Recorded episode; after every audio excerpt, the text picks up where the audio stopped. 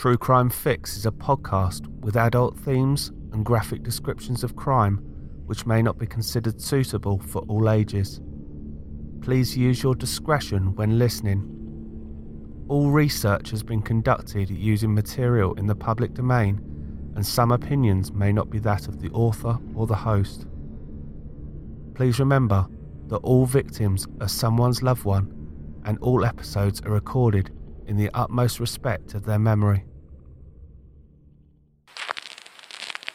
Ladies and gentlemen, you're listening to the True Crime Fix podcast with Stevie B.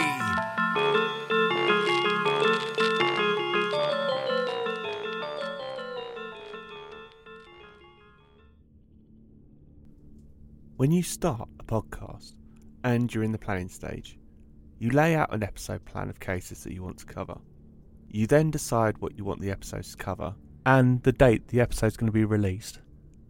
You vow to yourself that you're going to stick rigidly to that plan so that you know what you're doing, and any cases that you discover, you can just tag on at the end. Then you go and watch a fantastic documentary, which almost brings you to tears because of the content and the story, and all of the best laid plans, as they say, go completely out the window. I have a particular reason for bumping this episode up the list this week though, and that is because it is National Stalking Awareness Week in the U K this week.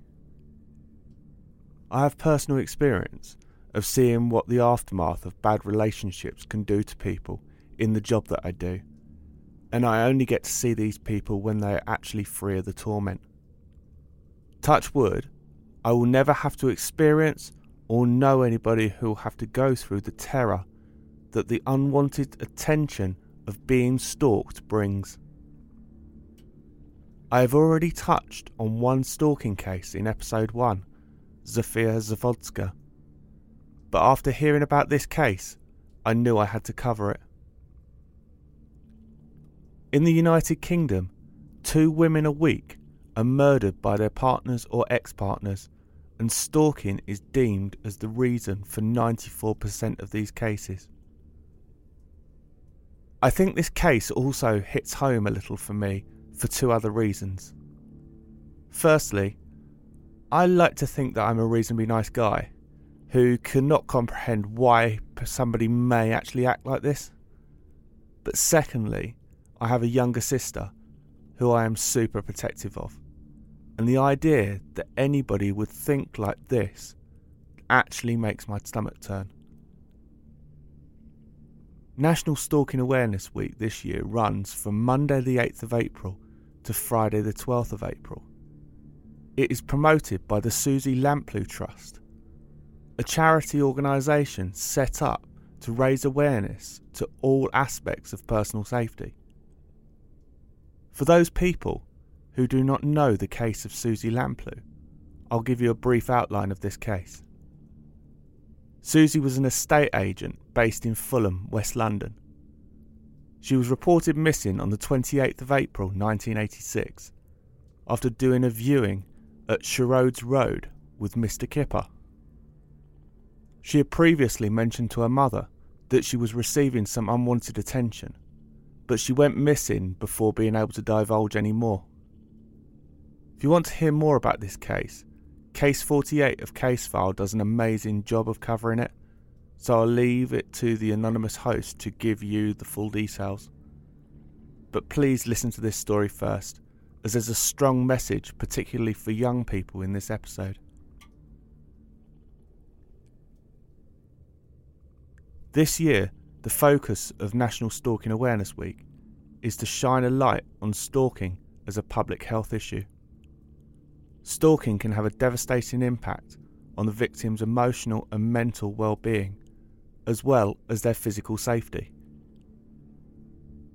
This case I am going to highlight today is an example of how a manipulative person will do all they can to control their victim, but it's also a story about how social media posts in the wrong hands plot out your every move.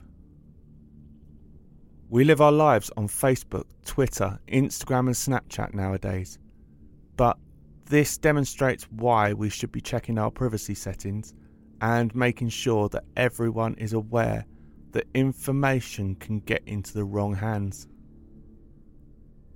This story also highlights how, because of the ambiguity of the Protection from Harassment Act nineteen ninety-seven with relation to stalking, errors were made by the police which could have made the situation a lot worse. Please, if you are or have been the victim of stalking, please call the National Stalking Helpline on oh eight oh eight, eight oh two, oh three hundred if you're in the U K, or if you're in the U S, one eight six six, six eight nine, four three five seven for Safe Horizons. Please get assistance. Please get help to stop these individuals.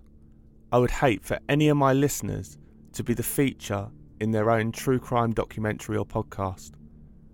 Now, you may think that I'm saying that as a joke, but I'm being deadly serious. I would hate the thought that anybody listening to this episode would end up being a victim of a stalker. Without any further introduction, this is your True Crime Fix. I'm your host, Steve, and this case is written in memory of Molly McLaren and the horrendous ordeal that she went through in the last year of her life.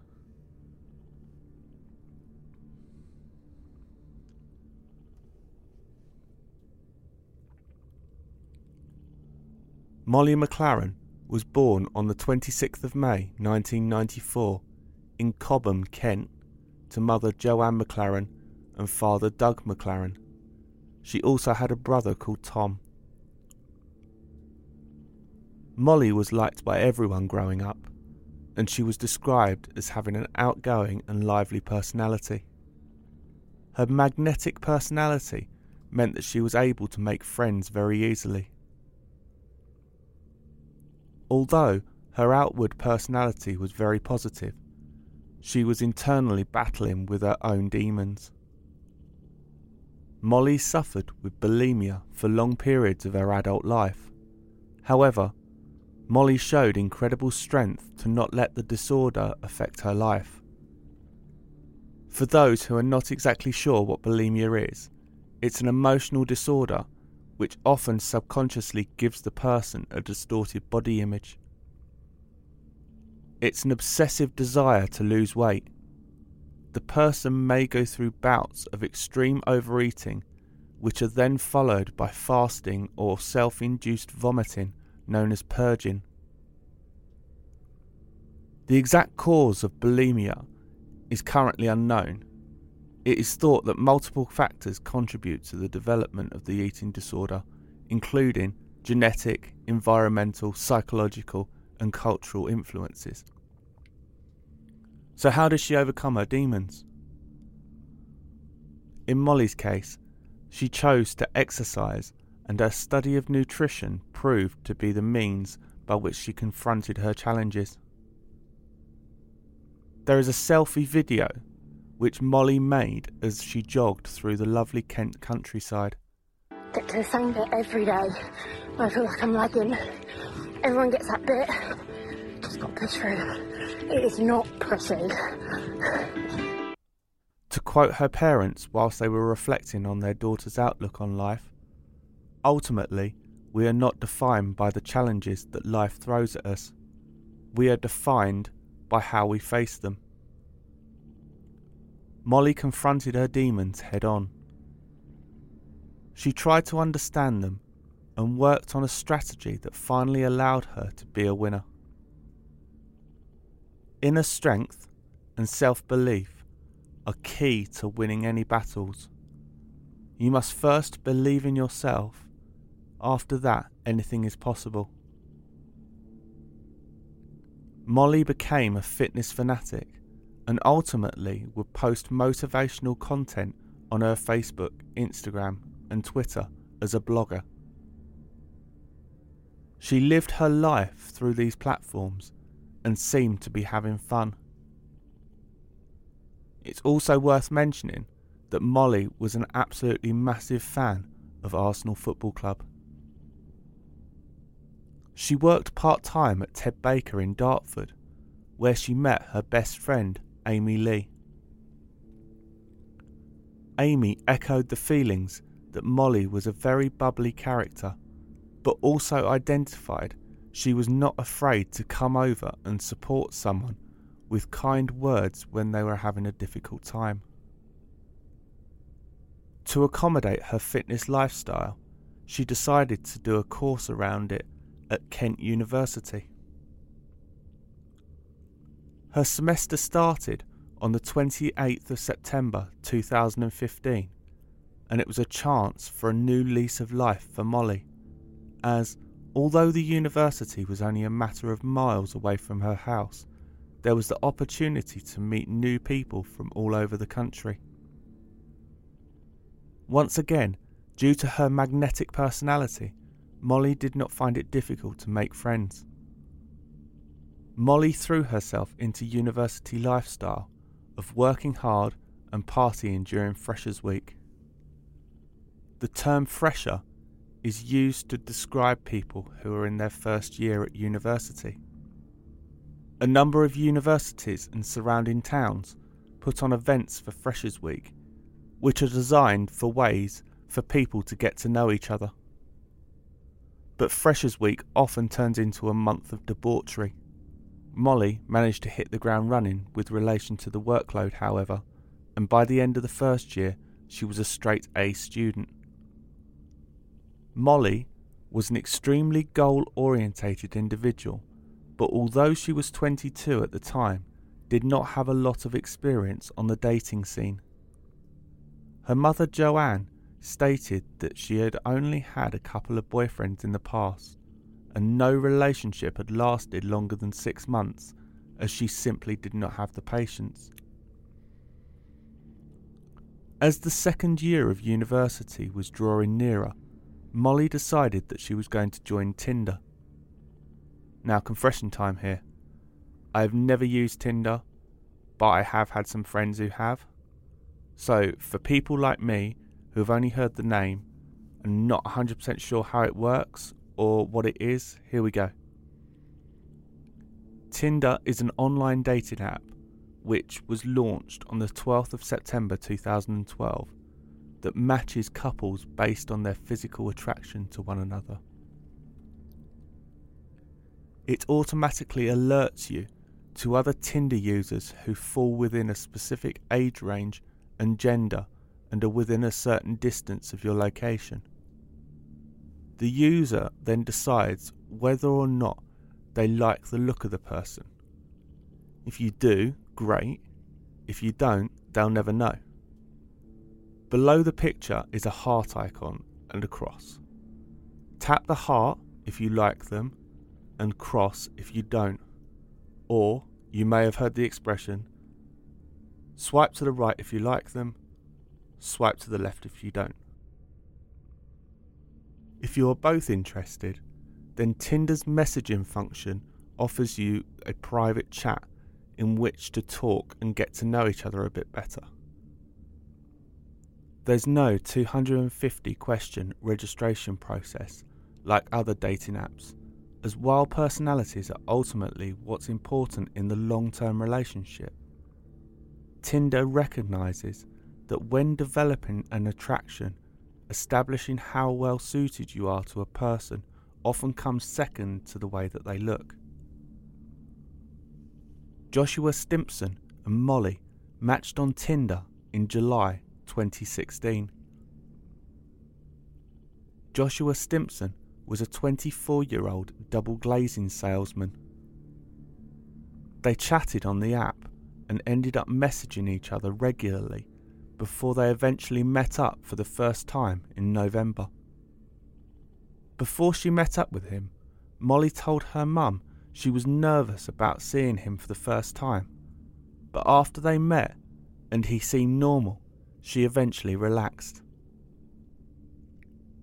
Stimpson told Molly that he also had a history of mental health issues and Molly felt comfortable discussing the previous issues that she had had. He was open about his bipolar disorder, although it had never been formally diagnosed. After first meeting Stimpson in November, Molly's mum said the two visited each other frequently. Before meeting Stimpson, Joanne McLaren had said if Molly liked him, she and her husband would also. Molly introduced him to her parents the same month, with Molly's mum describing her apprehension when she was told that Stimpson was bipolar, but she described him as normal every time that she had met him and said she never witnessed any sudden change in his mood. Joanne McLaren explained that Molly experienced Stimpson's immaturity for the first time when he left his job just after they became a couple. However, the two continued to see each other regularly. Molly arranged to introduce Josh Stimpson to her friend Amelia at the gym after they had been dating for just over four months. Although Molly had informed her friends about how great their relationship was, Stimpson did not make a great impression on her friends. Amelia, in particular, in a documentary, reported that Stimpson was very abrupt with them, and Molly had confided in her that Stimpson had shown a mutual dislike, planting the seeds of an intervention in the girls' friendship. It was then Stimpson started showing his true personality with Molly. Despite Molly introducing Stimpson to all of her friends, he had never reciprocated, and she had never met any of his friends. Stimpson would want to spend every hour of every day with Molly, which sometimes is a nice thing to say to someone, but when this actually is a reality, it causes a feeling of smothering. Molly was an independent female, enjoying time with her friends, and Stimpson started to come between them, often causing issues for Molly when she was scheduled to go out. When Molly would address this with Stimpson, he would become very argumentative. In March two thousand seventeen, she told her mum she was bored and was thinking about breaking up with him, but after a while apart and constant messages from Stimpson begging and saying that he would change, Molly got back together with Stimpson against the advice of a few of her friends who still did not trust him. One of their first big arguments happened when she had caught him recording and videoing her, so he had things to use against her. In April twenty seventeen, Joanne McLaren described the first time meeting Stimpson's family after they had travelled to London to support him running the London Marathon with his brother. Stimpson's parents had commented on the good influence that Molly had on Josh, adding that she had pushed him to look towards his future. Stimpson and Molly were staying in their own room at the same hotel as Molly's parents when the argument broke out. Joanne recalled how Molly had called her to their room after they were arguing. Earlier in the evening, Stimpson had deliberately walked ahead of the family and not been with them, completely ignoring them and generally being an arsehole towards Molly's parents. When Joanne arrived in their room, she found Molly pacing up and down angrily before the twenty-three-year-old said, "You won't believe what he has done. He's been recording me and videoing me."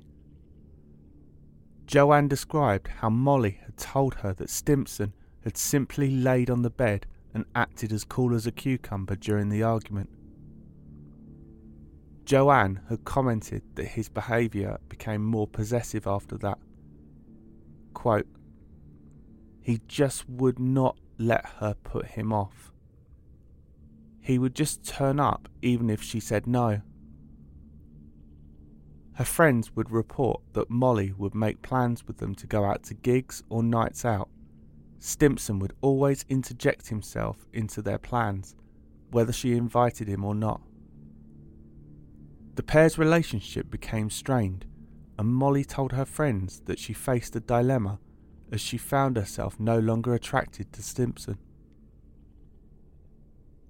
Before calling it a day, however, she decided to see if things would improve after a holiday for the two of them in Tenerife. On that holiday, Molly sent concerning text messages to her friends about Stimpson's loutish behaviour. One text sent to Amy Lee read, "This is the worst thing ever." The most concerning thing for her friends was that she would always have to abruptly end the conversation by saying the words along the lines of, "I can't talk now." After returning from the holiday in May two thousand seventeen, Molly had told her mother she definitely had no feelings for Stimpson anymore and was going to end their relationship. She ended up doing this on the seventeenth of June two thousand seventeen in a pub in Maidstone, Kent. When Stimpson had turned up to the late birthday celebration for Molly, which she had wanted to be exclusively for her female friends, she took him to one side and ended the relationship. Stimpson did not take the breakup very well, storming out of the pub, shouting at everybody, "I can't believe she just broke up with me," along with a number of other explicit-filled rants. Molly thought that the nightmare was over and went on to enjoy the rest of her night as best she could, unsuspecting that the nightmare was only just beginning. During a day out shopping with her mum on the eighteenth of June, Molly received a phone call from her cousin saying how Stimpson had been posting horrible things to Molly's Facebook. This involved false allegations that she had dabbled with cocaine, as well as pictures of her. All of these posts he had made sure to tag her family in so that they could see them. Joanne McLaren described how upset her daughter was with the posts, adding she was scared that the family members would see them and take the false comments about cocaine seriously.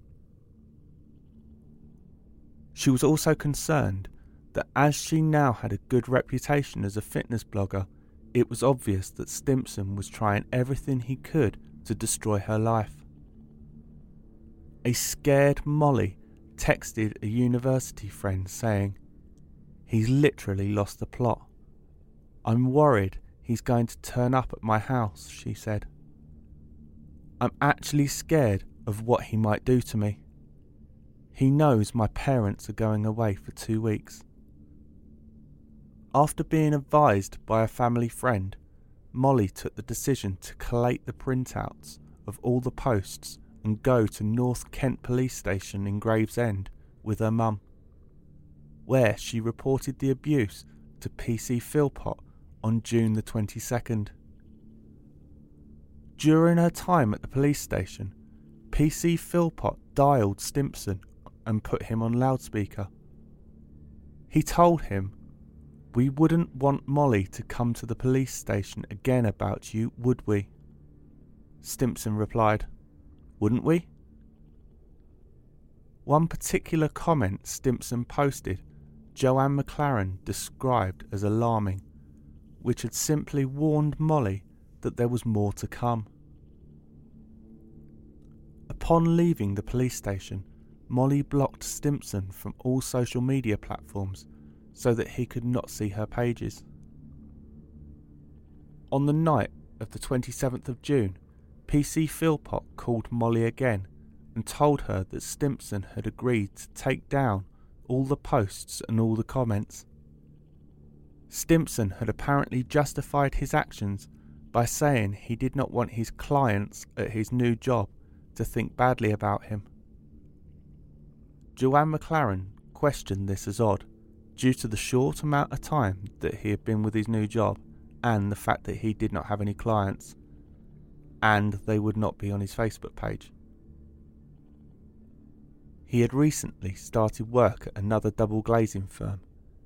In the days following the breakup, Stimpson registered at the same gym as Molly and regularly turned up at the same places that she was. Molly had visited Pure Gym at the Dockside Retail Park in Chatham on the morning of June twenty-eighth, as she had to film herself exercising as part of a course to become a personal instructor. She preferred to do her own classes rather than join in a class. That evening, she visited the Ship and Trades pub with a group of friends to celebrate one of them getting a new job and Molly being accepted onto the personal training course. As the group were in the midst of enjoying their evening, Stimpson is said to have entered the pub with another girl who the group did not recognise. Her friend, Chloe Stone, described how Molly did not seem scared by Stimpson's sudden appearance, describing the reaction amongst the group as being, "What a creep." Molly apparently told her friends that the lack of reaction that she had for this appearance proved to her that she had moved on.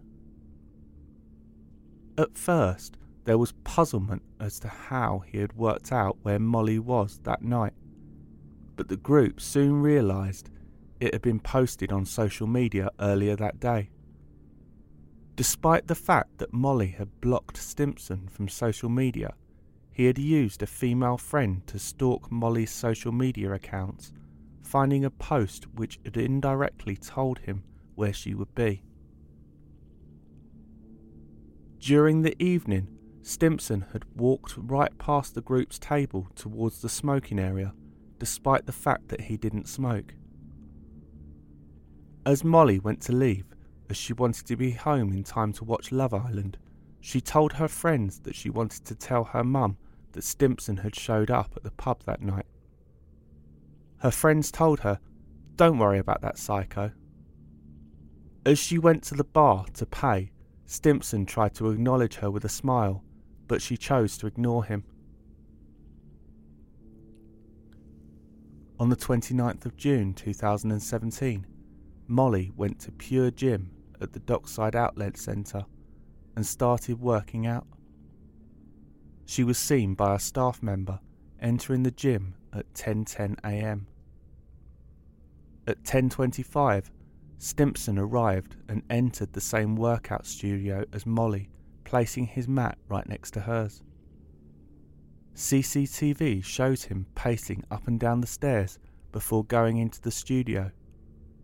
If you watch it, it almost looks as if his conscience is going to get the better of him, but alas, it did not. When Molly saw Stimpson, she immediately texted her friend Amy, who advised her to remove herself from the situation. She agreed. Before leaving, she decided she had to confront him. Molly asked Stimpson, "What are you doing here? I thought you should be at work. Are you following me now?" To which Stimpson replied, "That is none of your business." Stimpson then abruptly picked up his stuff and left. Taken aback, she then proceeded to text her mother at ten forty-five a.m. to say, "Mum, he's turned up at the gym and come next to me." She then telephoned her mother, who advised her to come home straight away but drive safely. Molly gathered her things together and left the gym. As she walked across the car park, Molly sent a WhatsApp message to her friends at eleven oh two a.m. which simply read, "Feels like I'm fucking looking over my shoulder all the time." Amy Lee replied to Molly, "Don't worry about him, he's a psycho." Little did Molly know that Stimpson had been driving around the car park waiting for her to leave. She had opened Amy's message and prepared herself for the journey home. at eleven oh eight a m, having spotted her going back to her car, Stimpson saw his opportunity to make a move. Cody Jarvis, who was a witness, said, "I had parked my car. I saw Stimpson drive up in his vehicle. He got out of his car. He walked quickly towards Molly McLaren, who was sitting in the driver's seat of her car. Stimpson yanked open the driver's side door of Molly's car before launching his frenzied assault. Inside the vehicle, Stimpson attacked Molly with a paring knife which he had brought with him. Molly started screaming. Benjamin Morton, who was another witness who had tried to intervene, described Stimpson as continuously stabbing Molly in the neck and the head, adding, "It was like a frenzy. He was doing it again and again." Brave Mister Morton courageously attempted to halt the attack, slamming Stimpson's leg in Molly's car door, pulling at him, then parking his car in front of Stimpson's to block his escape. Stimpson eventually climbed out of the car, covered in blood, and was seen to wipe the blood from his face. Stimpson paced up and down the length of the car and then stood next to it. When officers arrived minutes later, he walked towards the police car and said, "You want me?" before being arrested. Joshua Stimpson had stabbed Molly McLaren seventy-five times, which was revealed at the post-mortem. Despite the efforts of the paramedics, Molly McLaren was officially declared dead at eleven forty-three a m. When the police interviewed Stimpson, he chose to reply to all of the questions with no comment. Joanne McLaren, in her own words, she describes the last communication with her daughter and the reaction after hearing from a friend about the aftermath. She said, "Mum, he's just turned up." So I said, "What, at the gym?" So she said, "Yeah."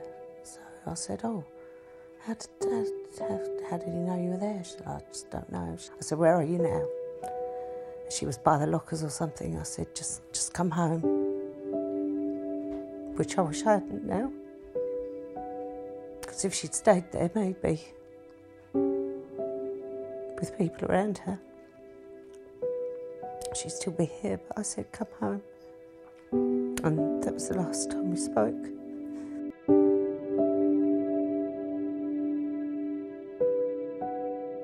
She just sent me a screenshot of an incident that had happened at Chatham Dockside, and I just knew instantly. And I tried to contact Molly again, and it just, there was no answer.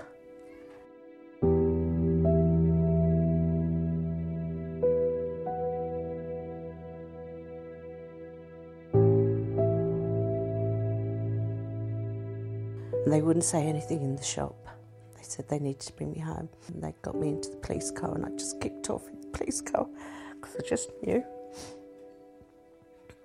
And then we got in, and before we even sat down, I said, "You just got to tell me." And they just said, "Yes, it's Molly." I said, "She's dead, isn't she?" They said, "Yes."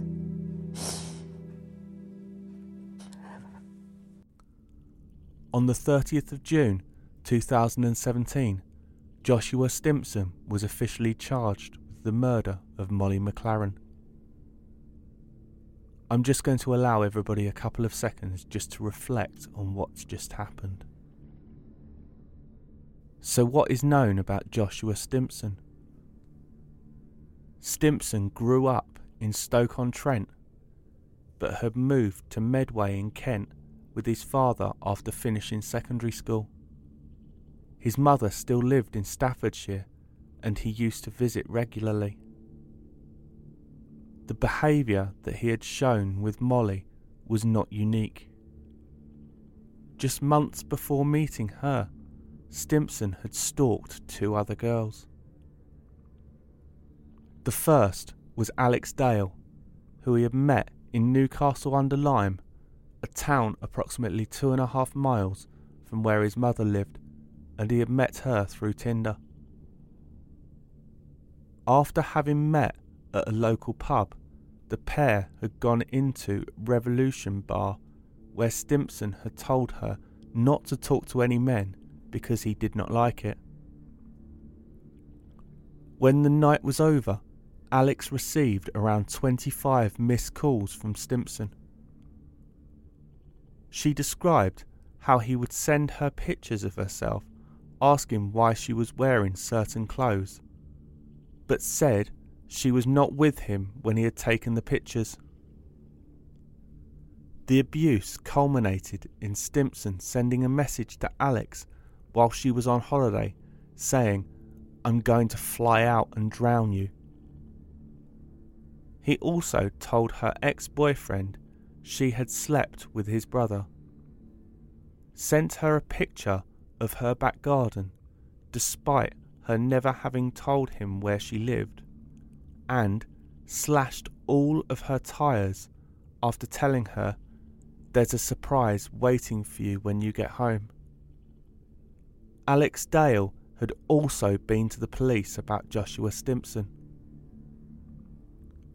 A few weeks afterwards, he'd become obsessed with another girl, Leah Hubbard. Leah told a similar tale of how the two had begun dating, only for Stimpson to grow increasingly controlling when she was not always available to spend time with him. Leah described her brief relationship with Stimpson after they met at the Sauce Bar in Maidstone in May twenty sixteen. After meeting several times the week after their first encounter, Leah told him that she had to go on a hen do on the Friday. After Stimpson reacted badly when she also had to go and visit her nan for her birthday that Sunday, he began repeatedly attempting to call her and text her via WhatsApp. Leah said she ended the relationship a week later, but described how he had come to her flat at two a.m. when she had been asleep. Stimpson used the story that he had been abandoned by his own friends in town and needed to charge his phone. She described how she had stayed up with him and asked him to leave when his phone was charged, but allowed him to stay when he burst into tears. The following day, she warned him that if he ever came back to her flat, she would call the police. On a later night out at the Sauce Bar, she described how Stimpson always seemed to be in the same room and was always watching her. On another occasion at the venue, he spat a drink at her, then after being thrown out, he waited outside for her for hours. Even his workplace was noticing the change in him. When referring to the holiday to Tenerife, which Stimpson and Molly went on prior to the breakup, trade manager Eleanor Child told police the bright Josh from before the holiday was not there. There were two completely different sides to Josh. After his holiday, he was vacant, couldn't engage in conversation, and when distressed would cry for no reason. Stimpson's work attendance was sporadic up until it was agreed that he should work part-time. His first day off under his new shift pattern was Thursday the twenty-ninth of June twenty seventeen, the day of the murder. Molly's funeral took place on Monday the twenty-first of August twenty seventeen, and in accordance with her parents' wishes, Gravesend Crematorium was a sea of colour as hundreds flocked to remember her life. And so, for a couple of hours that morning at least, The crematorium, which overlooks the river, became a kaleidoscope of colour beneath the gloomy, overcast skies. Molly's friends and family members were encouraged to bring a photo of her, as well as a flower from their garden. More than two hundred people waited either side of the short, winding road leading up to the crematorium entrance, where the hearse carrying Molly's body arrived at eleven a.m. The coffin was covered in flowers and a replica Arsenal shirt, similar to the ones worn by many of her loved ones throughout the service.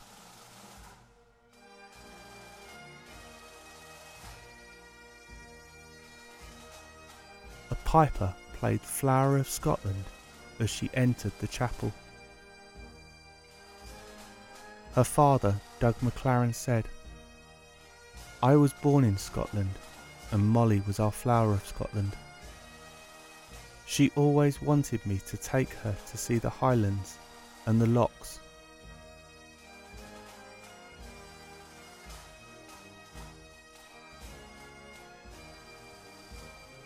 Such was the turnout. Both chapels were opened up, with the service being broadcast on screens in the crematorium waiting area, as well so that everybody could watch and listen to the tributes from families, friends and colleagues. Friends were told how Molly achieved an extremely rare mark of ninety-nine percent in one of her exams. They were also told she was someone who was determined to make a difference to people's lives, and invariably she did. Memories were recalled, tears shed, and laughs shared during a slideshow of photographs documenting Molly's growth from small toddler to popular adult, set to a track fittingly titled "Molly Smiles." The service concluded with S Club seven's song "Reach" as mourners exited the chapel, laid their flowers and added cash donations to the Molly McLaren Foundation set up in her honour, which, at the start of the day, had already raised more than fourteen thousand pounds. Friends and family then made their way to the Leather Bottle pub, where she once worked in our home village. Doug added, "All of the family were humbled by the numbers that attended and by the love and affection shown by all. We never realised how many friends Molly had. They all had such lovely things to say about Molly. It was so touching." On January twenty-third, twenty eighteen, Josh Stimpson stood trial at Maidstone Crown Court. He pled guilty to manslaughter by diminished responsibility, but denied murdering Molly.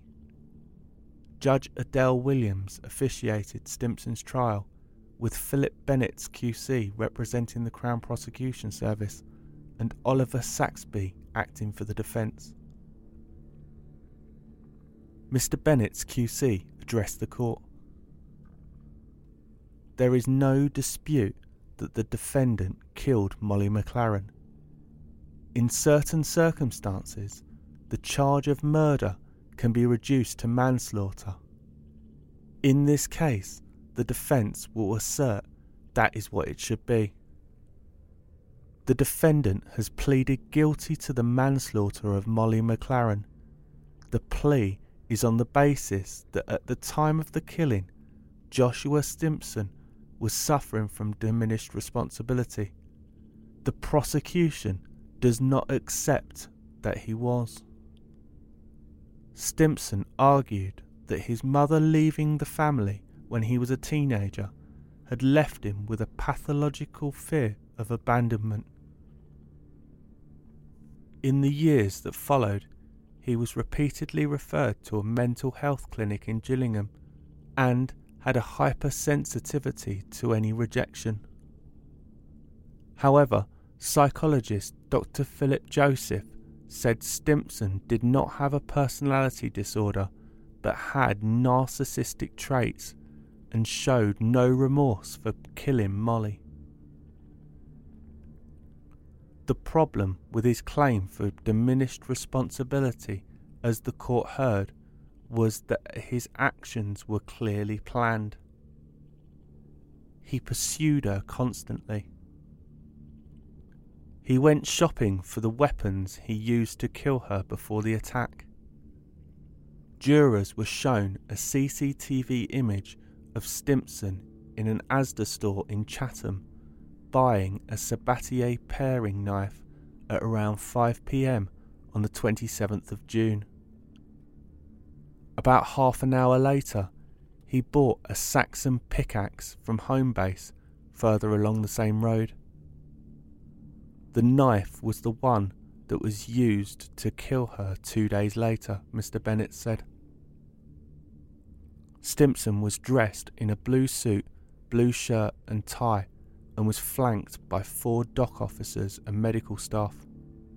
Stimpson cried and dabbed his eyes with a tissue as he entered the courtroom and listened to the details of the case. The court was told by prosecutor Philip Bennett Q C that it was clear he had a problem with women, describing his aggressive behaviour after breakups. In his summing up at the trial, Mister Bennett made many references to the cold, calculated nature of the killing, also drawing attention to Stimpson's behaviour with previous partners, as well as his apparent planning which went into the attack when he purchased the weapons days before Molly's death. Mister Bennett relied heavily on the evidence given by psychiatrist Doctor Joseph, who had been called by the prosecution, who said there was not enough evidence to suggest that Stimpson was suffering from personality disorder. In his closing statement, Oliver Saxby, defending Stimpson, took the time to try and deconstruct much of Doctor Joseph's evidence, highlighting the differing opinions of Doctor Joseph and the psychiatrist called by the defence, Doctor Majid.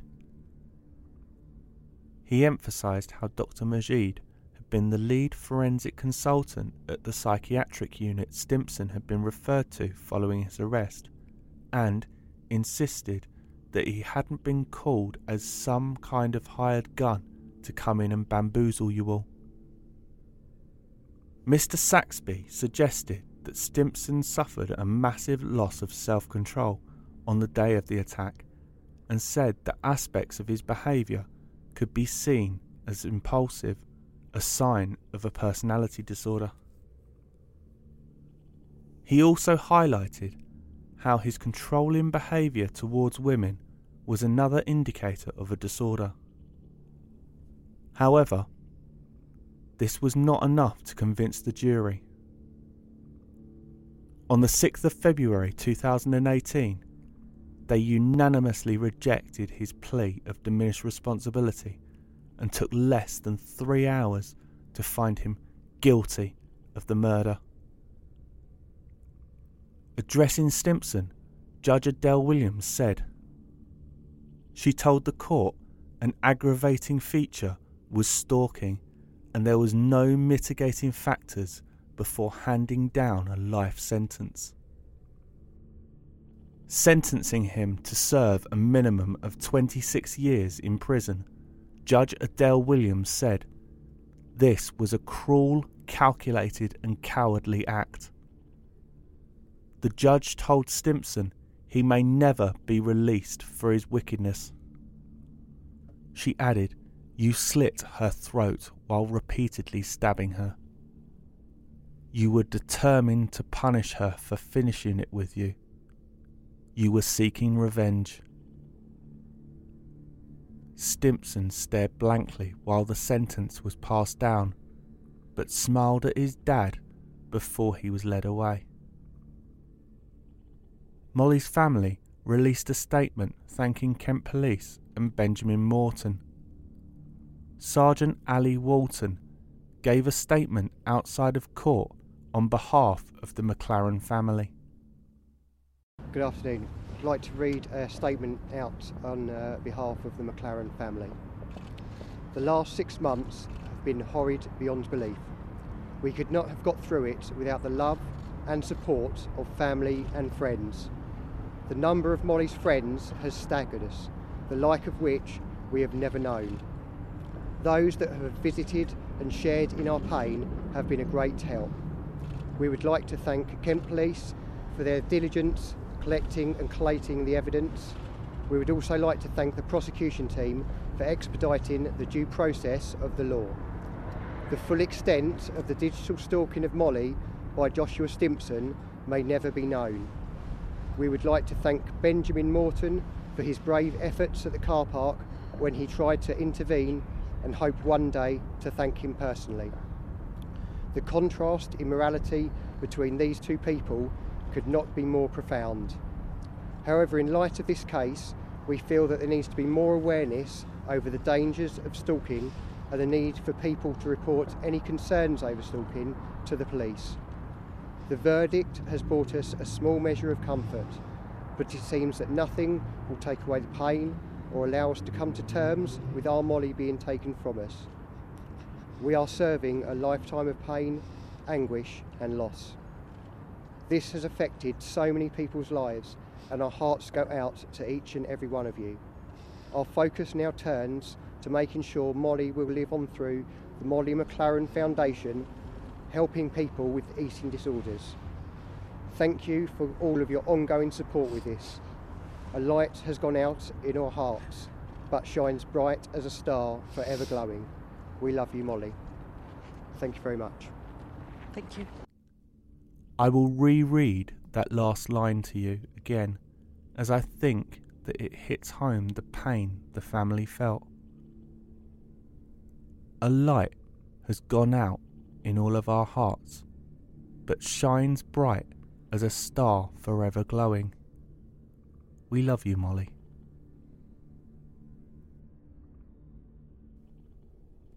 Molly could not complete her final year at university, but on the tenth of July two thousand eighteen, Joanne and Doug McLaren collected a posthumous diploma on her behalf at Rochester Cathedral.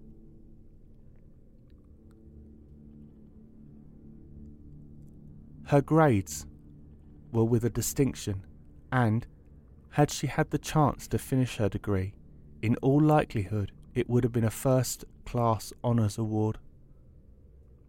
Upon receiving the diploma from the Dean, Molly's parents received a rapturous standing ovation from the congregation. Rather than me tell you about it, why don't you hear it for yourselves, with the words from Jane Glue, who was the college master. Most Honourable Chancellor, it is with great sadness that I now invite Doug and Joanne McLaren to accept the award of undergraduate diploma in sports and exercise for health, awarded posthumously to Molly McLaren. He gives them the certificate, speaks to them, and it's at that stage after that that everybody gets the nod. And at the same point, Gavin turned Joe and Doug towards the congregation, um, so they could hear and see this celebration.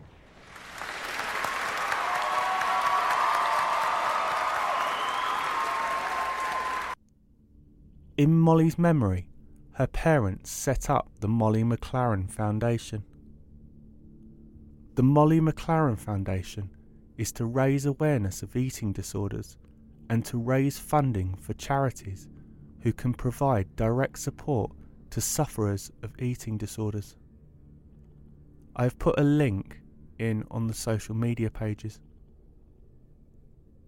In a quote taken from their website, our mission as a charity is to continue Molly's work and to help people facing the challenge of an eating disorder. The battle is not forlorn. It can be won. That was Molly's mantra, and It is one we sincerely hope that everyone who has an eating disorder can take on board. The family of Molly McLaren marked what would have been her twenty-fourth birthday with a festival in her honour. Her father Doug said that the Molly Fest event will be celebrating her life and raising funds for the new charity in her name. The last time that a lot of these people would have been together would have been at the funeral, so hopefully this is going to be a happier day than that one, he told I T V News. We chose her birthday for a reason. We wanted to remember her and take her charity forward. Molly was quite open about her eating disorder, and she found a lot of comfort in sharing her story, said her close friend Amy Lee. She really wanted to use her message to help other people. Molly's family used the sold-out event in her hometown to give a boost to the charity work and also give a chance for those who loved her to gather and celebrate in her memory. Her father said, Molly was a keen party-goer. She loved festivals, so that's half the reason we've done it. Wow, that was a really difficult one to write. I apologise that it was so long, but I wanted to ensure that I could bring the awareness out in that case, as well as the story of Molly. If the content of this episode has made you think about whether or not something that is currently happening in your life might be considered stalking, please listen to this message from the Suzy Lampluegh Trust about stalking. I would say that I apologise for keep going on about this, but even if I only help one person out of a situation they find themselves in, I'll be happy. Stalking. That's a big word. But what does stalking actually mean? It doesn't just mean a stranger ambushing you from the bushes or lurking through the window. It can also mean disturbing emails, non-stop phone calls, creepy letters, and social media abuse. It means the other person ignores your no. It means you are forced to change your life routine for months or even years. Oh, and it's not flattering or funny. It's a serious crime. So, if you're being followed, if there are eyes on you wherever you go, if you are scared to open the door, or your mailbox, or your text messages, if you jump every time the phone rings, if you haven't had a good night's sleep for a very long time, then this is stalking. So I guess that's it for another week. I echo again that I love every single one of you for giving me the chance to do what I do, and it's nice to know that I'm not sitting here talking to myself. Please remember, if you enjoy the show or want to know more, please follow us on Twitter at True Crime Fix Pod. That's at True Crime Fix Pod on Twitter, or look out for our Facebook page, True Crime Fix Podcast. That's True Crime Fix Podcast on Facebook. I'll be posting information about the week's case on there.